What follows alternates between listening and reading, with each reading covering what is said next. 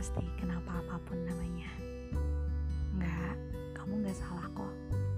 Benar apa pun. Kenapa? Ya nggak apa-apa. Ya emang kenapa kalau apa pun?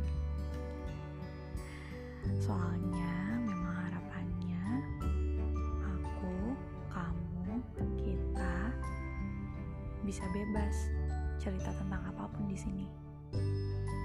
Gak perlu bingung, gak perlu pusing, dan gak perlu mendem sendiri.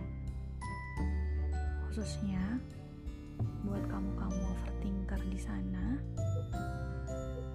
termasuk aku, punya media yang sama buat cerita. Barangkali nanti kamu mau cerita,